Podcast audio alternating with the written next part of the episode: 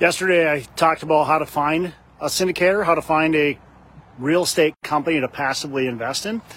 Today, I want to tell you how you're going to actually figure out if that's the right company for you. So, first things first, after you get the referral, after you um, after you hear them on a podcast, after you know you listen to Facebook Live, whatever wherever you found them. Hopefully referral, hopefully you know whatever whatever you find though. After that, after you think, hey, this is a person I want to reach out to, this is a company we want to potentially invest in. What's next? Well, that's next, right? Figure out if you truly want to invest in that company. Do your due diligence. And you go to their website. What's their history?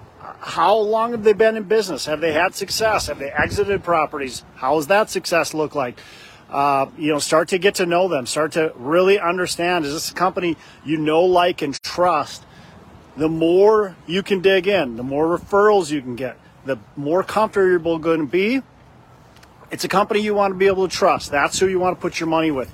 Can I actually get in touch with the sponsor? Is this sponsor easy to easy to communicate with? How do they communicate with your investors?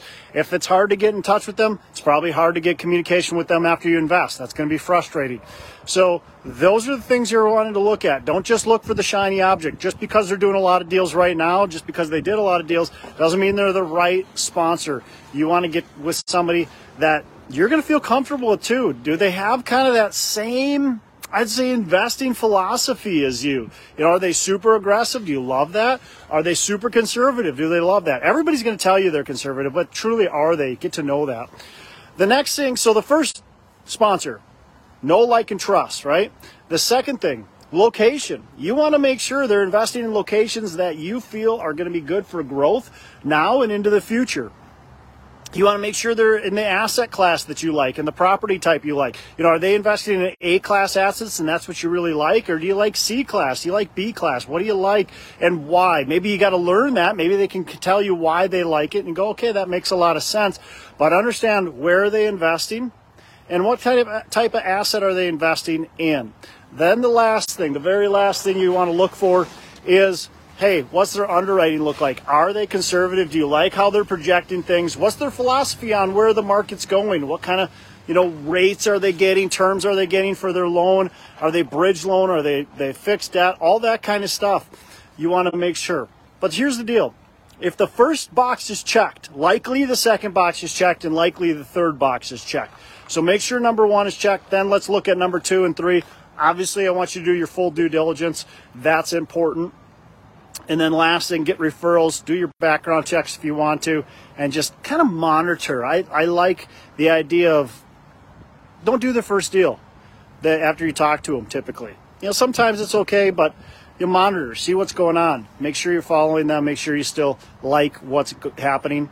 Don't go for the shiny object. I think it's super easy to go, hey, this deal looks really, really good, right? This deal looks great. They're projecting a 20 5 IRR or 20 IRR. Man, these guys are awesome. Oh, look at their track record. Look at, they've been in uh, Austin, Texas, for instance. And, oh, look at these returns. Well, guess what? Yeah, Austin's been a super hot market, but is it still, is it, are their returns awesome because of that or what are the returns?